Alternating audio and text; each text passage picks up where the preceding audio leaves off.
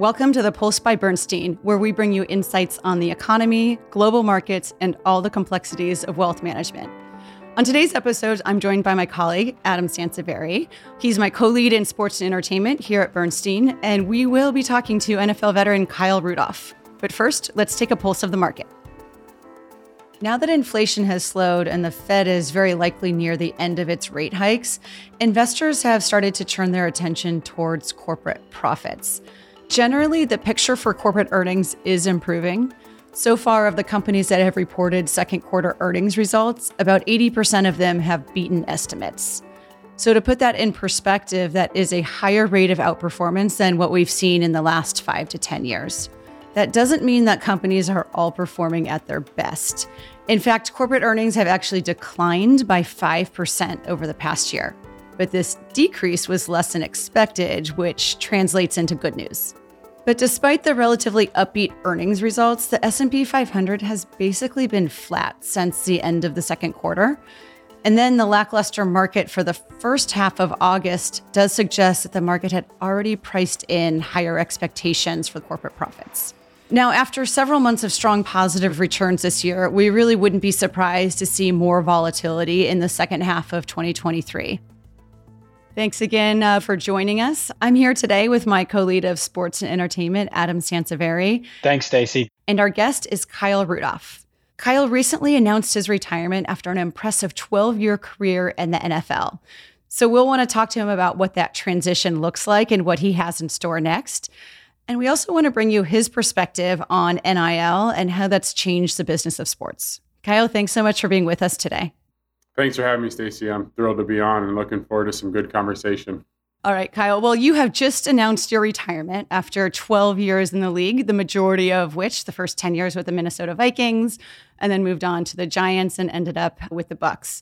So let's get started with that. Can you tell us a little bit about your career? Yeah, everybody always tells you how fast it goes. You know, I look back and to think that I'm on the other side of a 12 year NFL career I really never even planned this far ahead. Um, it was always my whole dream in life was to play professional sports. That's all I ever wanted to do, whether it was football, basketball, baseball, it didn't matter. And then I was fortunate enough that as I got older, I was pretty good at them, so I could play more. And I feel like as a kid, when when you have success, it makes you work harder um, you know, it, it's hard to to push yourself and work hard when when you're not any good and you're not having success at something. So I found success early in sports. I was very fortunate to to go to the University of Notre Dame, uh, where I played three years and then was a second round pick to the Vikings, where you know ultimately I played a majority of my career.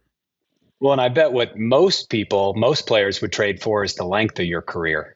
I mean, that's really incredible. Probably what four times the average length of an NFL athlete's career is what you got to do. So I'm curious, what motivated you? What motivates you personally, fundamentally, down to the core to get up every day and keep working as long as you did throughout your entire career? Well, for me, in football, it was the opportunity to win a championship. I had done everything that you can possibly do as an individual in the sport of professional football, with the exception of playing in a Super Bowl. So, you know, for me, that was my motivation every single day to, you know, get up early, stay late, put in the extra time and effort that it takes to, you know, play almost 100 games in a row. And it was all about one ultimate goal, and that was to win a championship.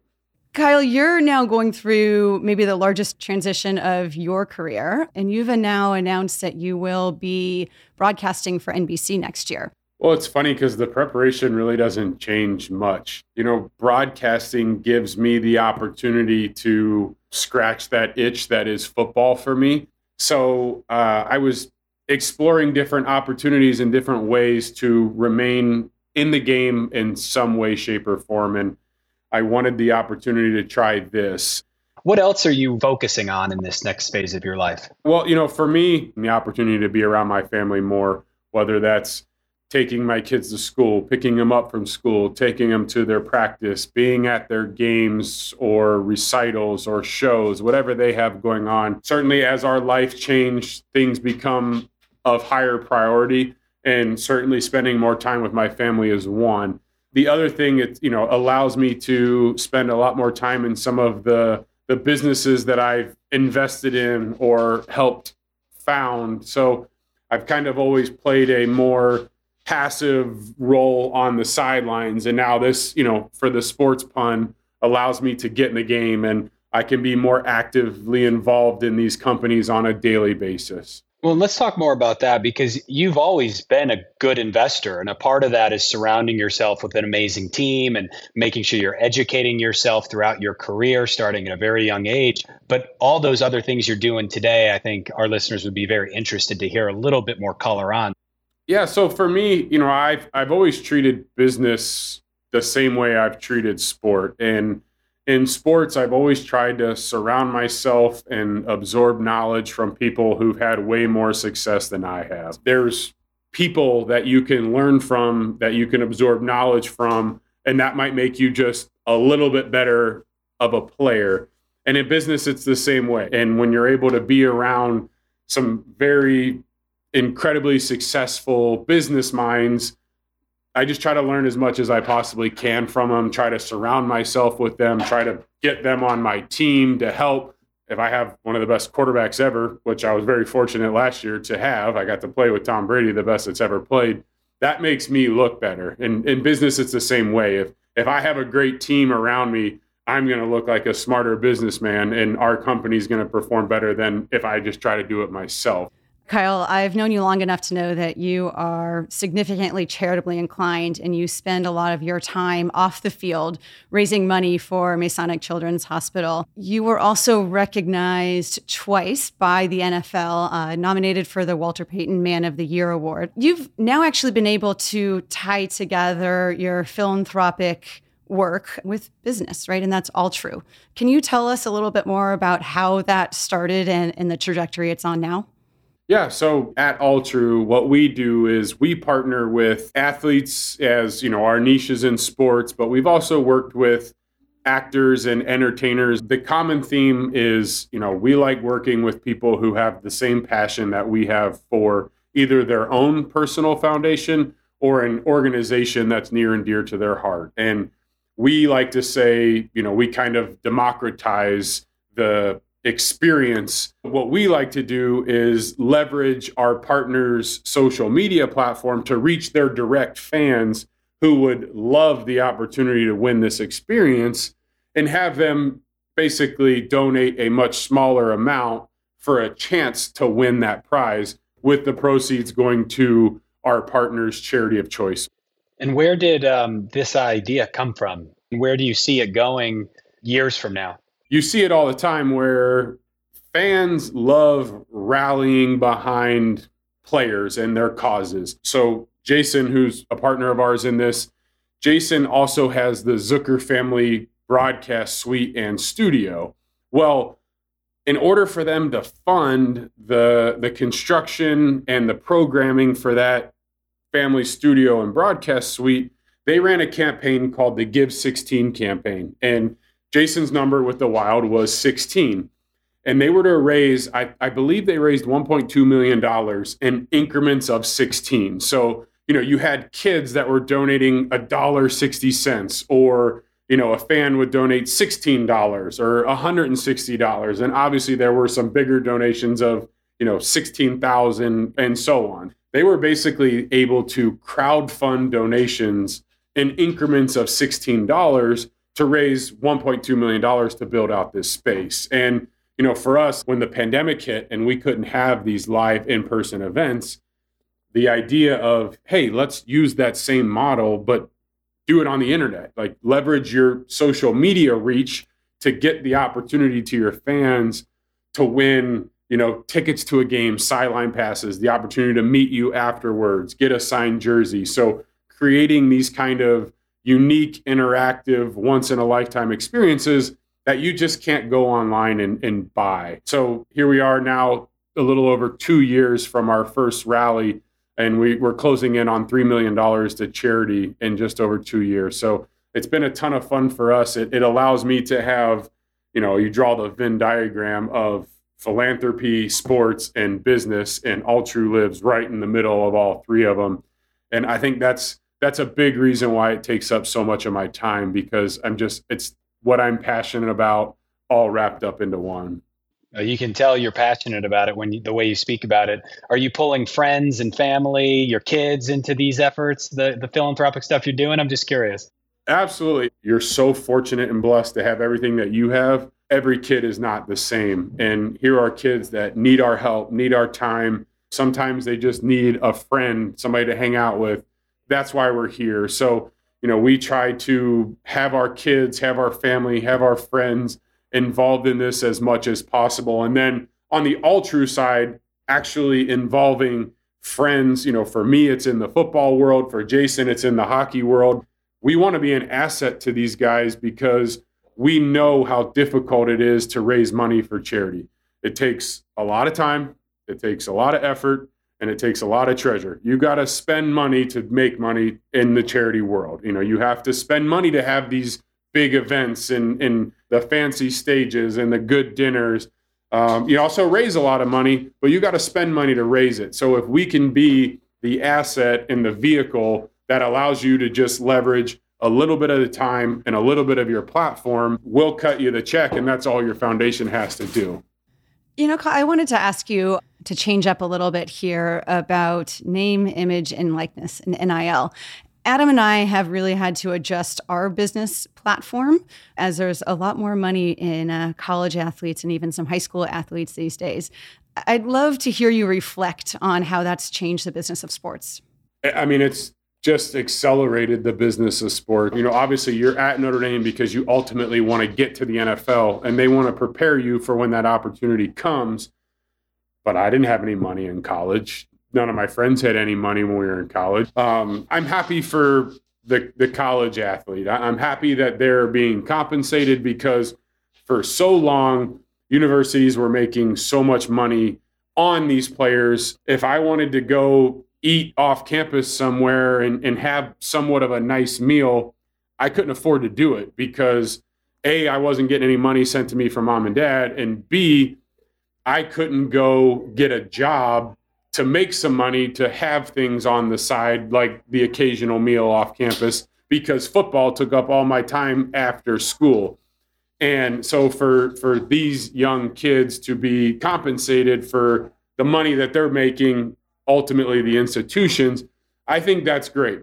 I think the issue is we kind of opened this huge can of worms when the transfer portal came about all of the rules changed and you add nil where these teams are it's basically free agency every year with no salary cap and no ramifications for just saying oh well you know i i want i went to notre dame. I didn't like how my freshman year went where else can i go and, and go play and get paid more or have the opportunity to play more? So i don't love the fact that it's kind of you know you're basically recruiting your own roster every year in addition to high school kids to get them to your school. And i think you know it's it's like anything when the pendulum was so far over here you know it's ultimately going to swing way too far in the other direction and to me personally that's where i feel like nil and the transfer portal have kind of come to college sports and it'll be interesting how they start to regulate things because it was introduced with really not many regulations. As I said, it's kind of the wild, wild west. So it'll be very interesting as the NIL landscape starts to take shape. You know, one thing I think about personally is think back 50 something years ago. I think it was in the 1970s when we had Title IX introduced to college sports. You know, you couldn't just have 85 scholarship football players and then, you know, men's basketball, men's this, men's this, you had to spread those scholarships out evenly amongst men and women's sports. And right now, we see it. There are a few female college athletes who are doing very well in NIL, but the money is predominantly going to men's sports. So, at what point does the NCAA come in and say, oh, hold on, like these collectives, that's great. If you're paying every football player $30,000, we need to pay every female athlete $30,000 as well. It'll be very interesting how NIL shakes out over the next few years. It's a really, really good perspective. And there's no doubt that it is changing the financial conversations so much earlier, earlier than it always has been, which was already early that an early 20 year old comes into the type of wealth that they do. And you reference, you know, not coming from money, obviously having an amazing career and making it to all the way to where you are today. I'm always curious to know if there are financial lessons that you learned along the way. Absolutely. I grew up with two parents that worked very, very hard and they worked more than nine to five to make sure that my brother, my sister, and I had everything that we needed. Um, you know, we didn't get everything that we wanted, but I never had to go without something that I needed, whether that be for school, for sports, um, you know, or just the occasional like cool new pair of shoes. So that way I fit in at school. You know, my parents were like, we're going to make sure you get it. And I took a personal finance class, I think my junior year of high school. And so I'm 17, maybe 18 years old. It was the first time I realized that credit cards aren't a bad thing. Up until that point, I thought credit cards were bad because we put stuff on credit cards that we couldn't afford to pay for. If we couldn't afford it, it went on my mom or dad's credit card. If we could afford to pay for it, they paid for it with the debit card or wrote a check or paid cash for it. So here I am my whole life thinking credit cards are a bad thing, you know, take a personal finance class, start to understand the notion of credit and what it means to build credit, I would have had no idea. You now have wealth significantly above and beyond what you grew up with. How did you manage that financial transition? I remember when I got my first like $10,000 check after college for signing trading cards. I was like, I'm so rich, like I've got $10,000. So obviously when I signed my first NFL contract, it was like, holy cow, like this is you know, this is more money than I had ever seen and you know, I knew what my parents were making when I grew up and you know, I'm getting checks for more money than they're making for years. I had to create habits. I never had a budget because you can't budget zero dollars. And for us, like the answer was just always no when we were kids. It's it wasn't that oh it's that that's not in the budget. It it was never in the budget because we didn't have the money for it. So when I came into money as a young professional, it was very important for me to figure out, you know, Dane, who's a good buddy of all of ours, always used the phrase, you know, live like a prince forever or live like a king for a little period of time. And, you know, that was kind of the habit that I tried to establish throughout my career. Yeah, would I have loved to known as a 21 year old rookie that I was going to play 12 years in the NFL? That was my goal. I hope to have played 10 years, but you never know. I signed a four year, four something million dollar contract as a rookie. I think of that, the first three years were guaranteed. So I was guaranteed a little over $3 million. You pay taxes, federal taxes, Minnesota state income tax, agent fees, all, you know, they just start, it starts ticking away, ticking away. So really, you take that $3 million, I was going to see probably a little over a million of that at the end of the day in cash. And obviously, we all know that can't last you for the rest of your life. It certainly gives you a great head start, but that's all I was guaranteed at that time. And in the game of football that's so violent, it could be over at any time. Now, here we are on the back half of a 12 year career where I was very fortunate and lucky to sign, you know, an extension in Minnesota, another extension in Minnesota, a deal in New York, a deal in Tampa, plenty of contracts that now set me up for the rest of my life. But it was because of those habits that I established early as a young professional that set me up financially to now be able to do whatever I want. I don't have to go find a nine to five job because we created this lifestyle. We have to figure out how to financially maintain that when I'm not playing in the NFL and earning the money that I did while I was playing. Kyle, you could stop right now with all the philanthropic work you've done and have a pretty good legacy. But we know you that's not going to be the case. So I'm curious, what kind of legacy do you want to have moving forward from this point? One of the things that excites me most about Alltroo is we did a lot of really cool things in the Twin Cities. And, you know, I feel like my wife Jordan and I always, you know, whether we're laying in bed at night having a conversation when all four kids are finally down and asleep or we're driving home from a visit at the hospital, or we're leaving somebody else's charity event or gala. I feel like every time we have these conversations, it's how can we do more? Um, how can we help more people? How can we reach more people? And I think, you know, now looking back at the first two years of Alltroo, it's allowed us to raise almost $3 million for over a hundred different organizations. And I'm not saying we raised it. It's it's all of our fans across sports that that help us raise it. And so as I look at what excites me about the future is, you know, this opportunity to use Alltroo as a vehicle to now really expand our reach and expand our impact far greater than just the community that we served in the Twin Cities. And where can our listeners go to learn a little bit more about Alltroo and even the Children's Hospital, uh, Kyle Rudolph End Zone?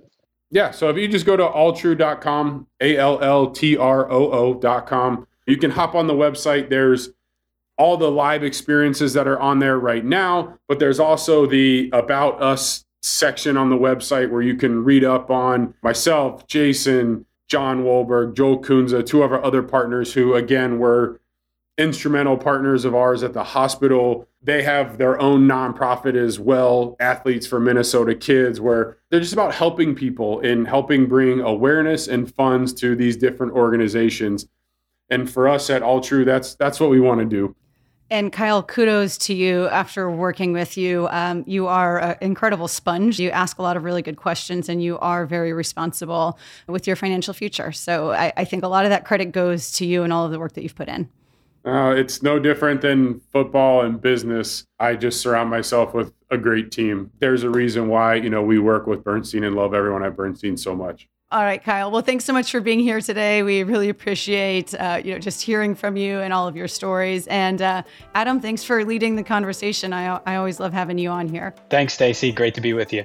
And thank you, Kyle. Yeah, thank you, Adam. Stacy, always a pleasure. Thank you so much. We'll be back with another episode of The Pulse on Tuesday, September 12th. So don't forget to subscribe wherever you get your podcast so you never miss a beat.